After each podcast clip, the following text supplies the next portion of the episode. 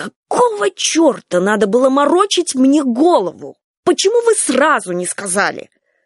Павла горестно всхлипнула. Так вы же ни о чем меня не спрашивали, господин Мэриль. Ей показалось, что этими словами она вступила в негласный сговор с Раманом Ковичем, который наплел раздолбежу невесть что. Зачем? Чтобы выручить ее, Павлу, Сарну? Заговор Сага и Сарны против злобного телевизионного шефа. Павла усмехнулась сквозь слезы. Раздолбеж помолчал, Раздраженно отхлебнул кофе, поморщился, поставил чашку на приказ о Павлином увольнении, так что посреди ценного документа остался коричневый след ободок. «Значит так, Неморобец. Он просил приехать за материалами после спектакля. После сегодняшнего спектакля в театр в десять вечера. Ты поняла?» Павла не поняла ничего, но надо было кивнуть. И она кивнула.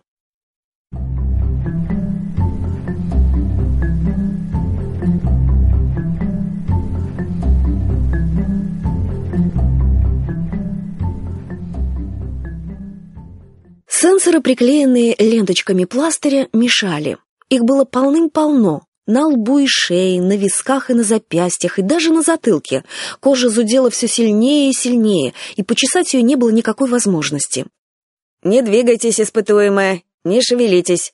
Идет искажение на выходе». Павла стиснула зубы. После обеда ее подстерег в стекляшке Дот Дарнец и, сладкий как мед, уговорил попробовать поработать. Работы, по его словам, было час от силы, причем интересные занятия и симпатичные люди не заставят Павлу скучать, а по окончании тестирования специальная машина доставит ее в любое указанное место. Павла похлопала ушами и со вздохом согласилась. Все равно ей некуда было девать время. Интересные занятия обернулись стаей сенсоров, противно липнущих к телу, и бесконечной серией глупейших вопросов. Сколько времени это длится? Два часа?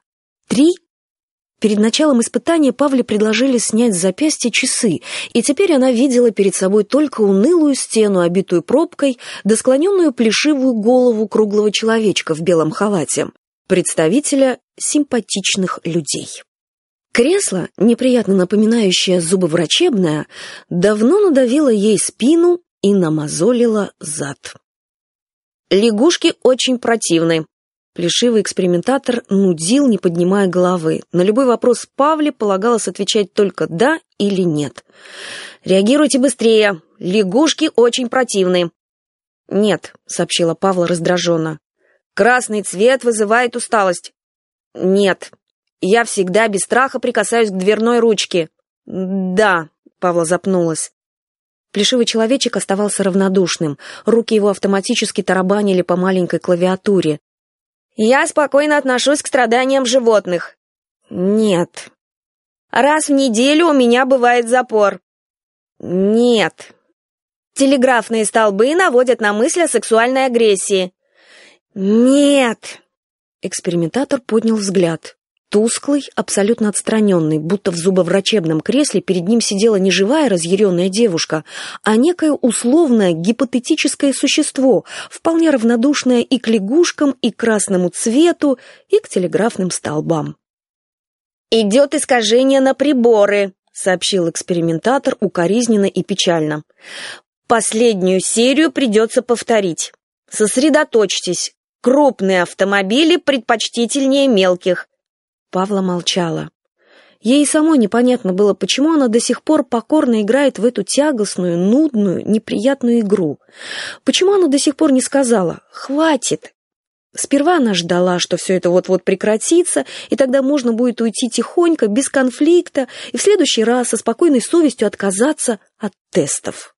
Воистину, ее способность влипать в неприятности изрядно превосходит все прочие ее способности. Это раздолбеж верно заметил. «Испытуемая, почему вы молчите?»